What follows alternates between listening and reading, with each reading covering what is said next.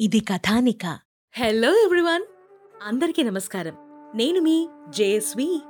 ముందుగా మీ అందరికీ కూడా నా హృదయపూర్వక ధన్యవాదాలు. ఎందుకు అంటే శ్రీపదార్చన పాడ్కాస్ట్ని ఇంతగా ఆదరిస్తున్నందుకు అండ్ మీ అందరి ప్రేమని మాకు మీ డౌన్లోడ్స్ రూపంలో చూపిస్తున్నందుకు. సో పేరు పేరున మీ అందరికీ కూడా thank you thank you thank you so much. And ఇంకొక చిన్న హెల్ప్ కూడా చేయాలి బాస్. ఏంటది అంటే నేను కింద మీకు ఒక గూగుల్ ఫామ్ ఇస్తాను.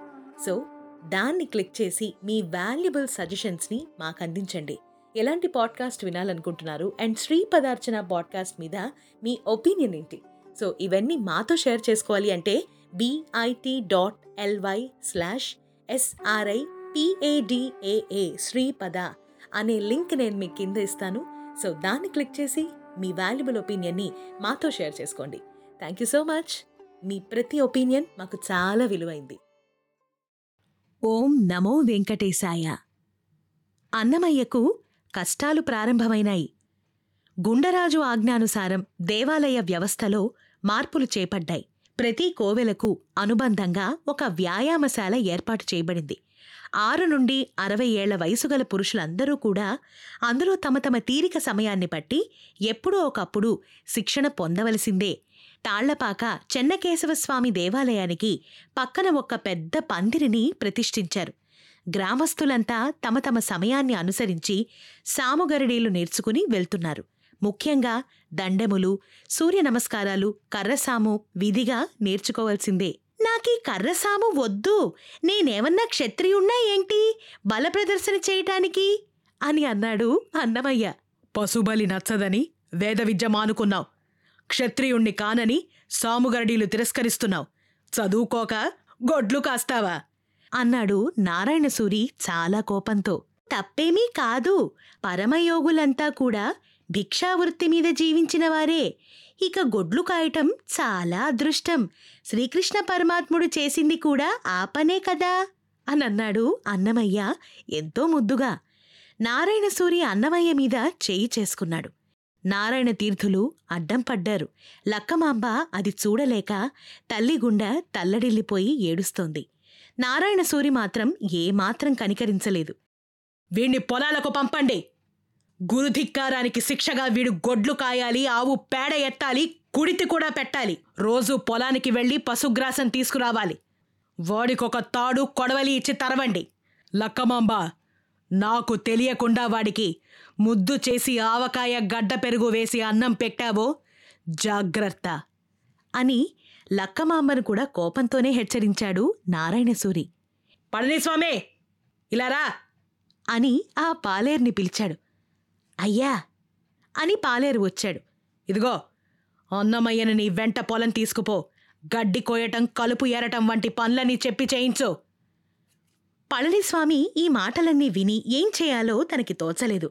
మారు మాట్లాడకుండా అన్నమయ్యను వెంట తీసుకుని పొలం వెళ్ళారు అయ్యా చిన్నబాబు నన్ను మన్నించండి.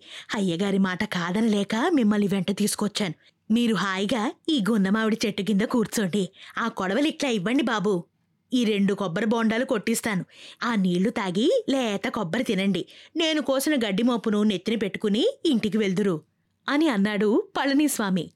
ఒరేయ్ పళనిస్వామి నాకు బదులు నువ్వెందుకు పని చేయాలి? నేనేమన్నా పని దొంగననుకుంటున్నావా నేనే గొడ్లు కాస్తాను నేనే గడ్డి కూడా కోస్తాను అని పళనిస్వామి భుజం మీద చెయ్యి వేశాడు అన్నమయ్య. బాబు నన్నలా తాకకండి. అయ్యగారు చూస్తే కోపగిస్తారు. ఏ? ఎందుకని? అన్నాడు అన్నమయ్య. నేను పాలేరును బాబు మీరు చిన్న బాబుగారు నేను మీకు సేవ చేయాలి కానీ మీరు నా భుజం మీద చెయ్యేసి ఆట ఆడకూడదు బాబు. అంటూ పళనిస్వామి కాస్త భయంతో బాధతో చెప్తున్నాడు. ఎందుకని? అని అన్నమయ్య మళ్ళీ అడిగాడు. అదంతే బాబు అదంతే. ఒరేయ్ పళనిస్వామి మా అమ్మ శ్రీకృష్ణుని కథ చెప్పిందిరా. ఆయన గొడ్లు కాచుకునే వారితో కలిసి తిరగడమే కాదు వాళ్ళ ఎంగిలి వేళ్ళ సందులోని ఊరగాయ ముక్కల్ని అమృతంగా చప్పరించి మరీ తిన్నాడు. తెలుసా? ప్రతిదినము మన వేదాచారులు వారు మా అమ్మ తాత నాన్న అందరూ ఆ చెన్నకేశ్వర స్వామి పాదతీర్థం తీసుకున్న తర్వాతనే భోజనానికి వెళ్తూ ఉంటారు. తెలిసిందా నీకు? అని అన్నమయ్య అన్నాడు. అయ్యా నాకీ శాస్త్రాలు సట్టుబండలు ఏమీ తెలియవు. కథలు కాకరకాయలు ఏమీ లేవు. నాకు తెలిసింది ఒక్కటేనయ్యా మీరు నా భుజం మీద చెయ్యేస్తే అయ్యగారు నా డొక్క చీరేస్తారు. అందుకని మీరు కొంచెం దూరంగా నడవండి అని అన్నాడు పళనిస్వామి. చిన్న అన్నమయ్య మనసు చివుక్కుమంది. సమాజంలో ఈ అంతరాలు ఎందుకు వచ్చాయో అన్నమయ్యకు అవగాహనే కాలేదు. కథలు కాకరకాయలు అనేసరికి కాసరకాయలు కనిపించాయి. అబ్బో ఎన్ని కాసరకాయలు. వెల్లుల్లి దంచిపెట్టి వేపుడు చేస్తే అబ్బబ్బబ్బా ఎంత బాగుంటుందో అంటూ పళనిస్వామి తాటి చెట్టుకు చుట్టుకొని పెరిగిన కాసర తీగల నుంచి బుట్టలోకి చిన్ని చిన్ని కాసరకాయలని కోస్తూ వేస్తున్నాడు. అన్నమయ్య గడ్డి కోశాడు. కొడవలి పట్టుకోవడం సరిగ్గా రాక అవస్థ పడుతున్నాడు గాలికి రెపరెపలాడుతున్నటువంటి గడ్డి మరకలు అన్నమయ్యను పలకరించాయి. ఆకాశంలో ఎగిరిపోతున్న కొంగలు అన్నమయ్యతో పరాచకాలాడాయి. రివ్వున వీస్తున్న వాయువు వెంకటేశ్వర నామాన్ని అన్నమయ్య చెవిలో ఊదిపోయింది. ఒరేయ్ పళనిస్వామి ఏదైనా మంచి పాట పాడరా అని అన్నాడు అన్నమయ్య. బాబూ బాబూ సిన్నబాబూ ఈ పాటినుకోండి అంటూ ఒక చరణం వినిపించాడు.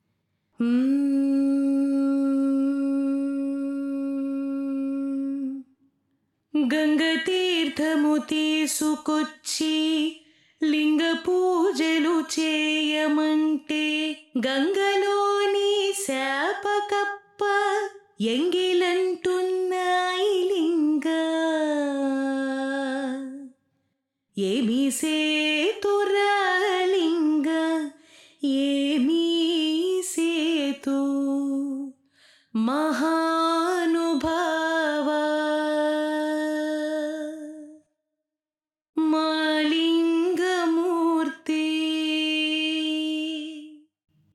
అంటూ పళనిస్వామి చక్కగా ఆలపించాడు. అన్నమయ్య ఈ పాటను విని చప్పట్లు కొట్టాడు. పళనిస్వామి ఈ కీర్తన నీకెవరు నేర్పించారా? అని అడిగాడు అన్నమయ్య. చిన్నబాబు మన సిద్ధేశ్వర స్వామి దేవాలయంలో తమ్మళ్ళ మహారుద్రయ్య లేడు ఆయన పాడుతుండగా విని నేర్చుకున్నాను బాబు.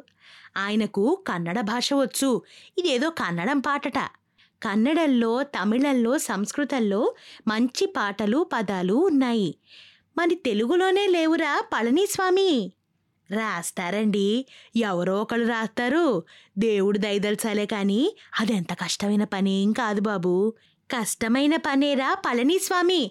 మా అమ్మా నాన్న లాంటి వాళ్ళు ఎవరైనా రాస్తే బావుండు అని అన్నాడు అన్నమయ్య. అమ్మా నాన్న ఎందుకు బాబు? వాళ్ళ కొడుకు రాసినా బావుండు కదా. అని అన్నాడు పళనిస్వామి. గట్టు మీద పొగడపూలు ఆ మాట చెప్పగానే చెట్టుపై నుంచి పువ్వులు అక్షింతల వలె జలజల రాలాయి. కొబ్బరి చెట్టు నుండి ఒక బోండాన్ జారి గట్టుపై నుంచి పడి దొర్లుకుంటూ అన్నమయ్య కాళ్ళ దగ్గరకు వచ్చింది. పళనిస్వామి అన్నమయ్య గడ్డి మోపులను నెత్తిమీద పెట్టుకున్నారు. ఇద్దరూ ఇంకిదోవ పట్టారు. వేద పాఠశాల నుండి ఇంట్లోకి పోతున్న ఒకరిద్దరు పిల్లలు అన్నమయ్యను చూసి వేదం మానేసి గడ్డి కోసుకుంటున్నాడు అంటూ నవ్వుకుంటూ వెక్కిరించారు. అన్నమయ్య తల వంచుకుని ఇంటికి చేరుకున్నాడు. లక్కమాంబ గడపలో నిలబడి కొడుకు రాక కోసం వేయి కళ్ళతో ఎదురు చూస్తోంది. గడ్డి మోపుని తలపై పెట్టుకుని చేతిలో కొడవలి పట్టుకుని కొడుకుని అలా చూసేసరికి లక్కమాంబకి దుఃఖం ఆగలేదు. అన్నమయ్య నెత్తిమీద నుంచి గడ్డి మోపుని దించింది. గట్టిగా కొడుకుని కౌగిలించుకుని అతని మూర్ధాన్ని కన్నీళ్ళతో తడిపేసింది. ఒరే నాన్న అన్నమయ్య ఎందుకొచ్చిన కర్మరా నీకు నాయన? హాయిగా వేద పాఠశాలకు పోయి కుల విద్యను నేర్చుకోక ఇవన్నీ నీకెందుకురా? బాబు! అంటూ ఏడుస్తోంది. నారాయణసూరి గదిలో నుంచి ఈ దృశ్యాన్నంతా చూశాడు. ఆయన మనస్సు కూడా ఒక్క క్షణం చివుక్కుమని పరితపించింది. హృదయంలోని ఆవేశాన్ని కర్తవ్యం అణచివేసింది. కోపాన్ని నటిస్తూ బయటికి వచ్చి కొడుకు చేసిన దానికి కొట్టవలసింది పోయి ఇంకా బుజ్జగిస్తున్నావేమిటే? చేసిన నిర్వాకం చాలుగాని వాణ్ణి స్నానం చేసి అఘోరించమను.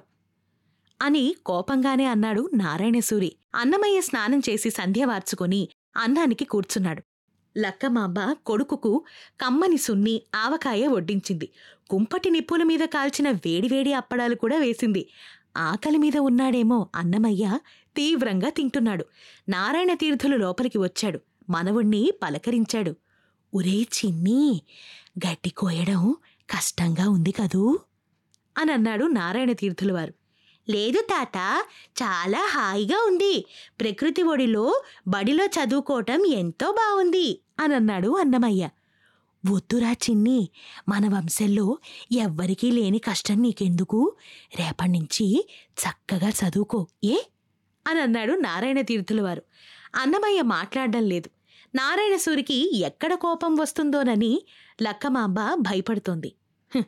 అయ్యే మొక్క ఆకుల్లోనే తెలుస్తుందన్న సామెతలాగా వీడి చదువు సంధ్యల వైఖరి ఇప్పుడే తెలుస్తోంది. రేపటి నుంచే పళనిస్వామి పని కూడా వీడికే అప్పగించండి. ఈ మాటల్ని అంటూ నారాయణసూరి స్నానానికి వెళ్ళపోయాడు. అన్నమయ్య పక్క మీద పడుకున్నాడు కాని నిద్ర రాలేదు. తండ్రి మాటలు శూలంలాగా గుండెల్లో నాటుకుపోయినాయి.